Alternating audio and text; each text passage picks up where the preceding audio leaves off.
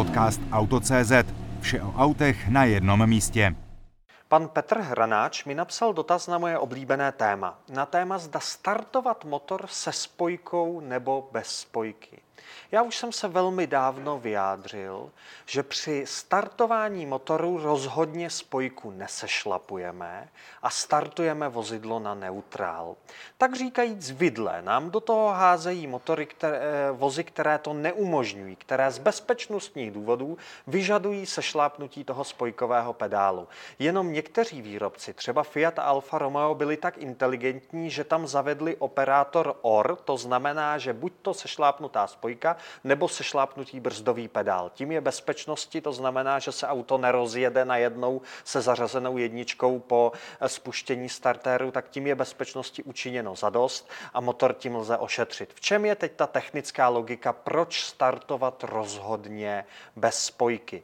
E, motor kliková hřídel je v nějakých hlavních ložiscích radiálních. To jsou ty velké lágry, jak je známe, a má jenom dva malé půlměsíčky ložiska axiální. Ve chvíli, kdy sešlápneme a tyhle ty ložiska tvoří reakci proti sešlápnutí spojky. To znamená, my když sešlápneme spojku, zatlačíme klikovou hřídel dozadu, vytlačíme z těch malých axiálních ložisek olej, zrna toho materiálu přilnou k sobě a my to v tu chvíli, jak zastartujeme, tak křup a utrhneme to. Kus axiálních ložisek ubyde. Já tady eh, kolegovi pak do prostřihu dám fotky z naší demontáže Škody Rapid 1.0 TSI po 100 000 kilometrech, kde tohle to naprosto stoprocentně platilo. To bylo auto se stop startem, kde se dalo hold startovat pouze se sešlápnutou spojkou. Hlavní ložiska klikové hřídele a ojniční ložiska po 100 000 úplně nedotčené. Axiály poměrně výrazně opotřebené. Veškeré těžké techniky to řidiči znají, prostě startuje se vždycky bez spojky, už proto, že než u nákladáku třeba naběhne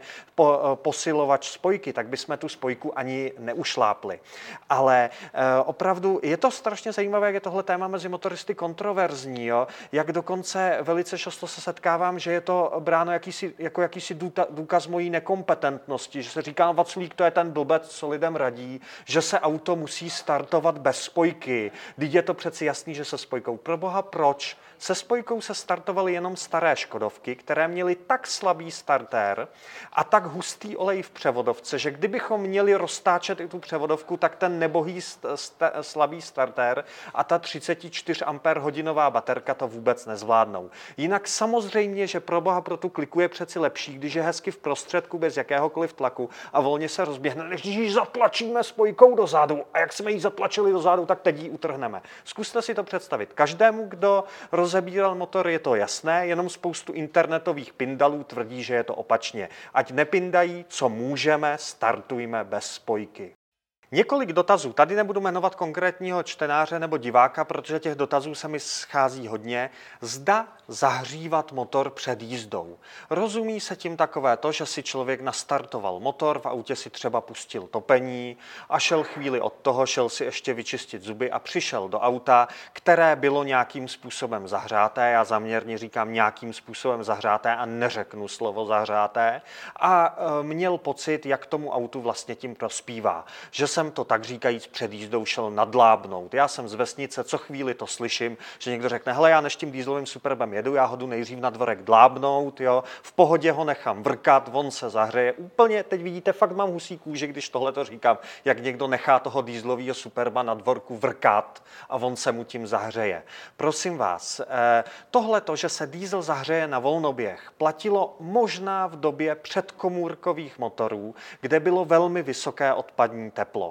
A tam možná byl jakýsi důvod k tomu chtít, aby se ta hlava prohřívala pomalu, aby nám nepopraskala kolem těch předkomůrek. To znamená, aby ten počáteční nástup toho tepla byl co nejpomalejší, že i pomalá jízda by pro některé ty extrémně choulostivé hlavy, jako byly třeba BMW 25 TDS nebo takhle, tak i ta pomalá jízda by už mohla být příliš e, s velkou tepelnou produkcí.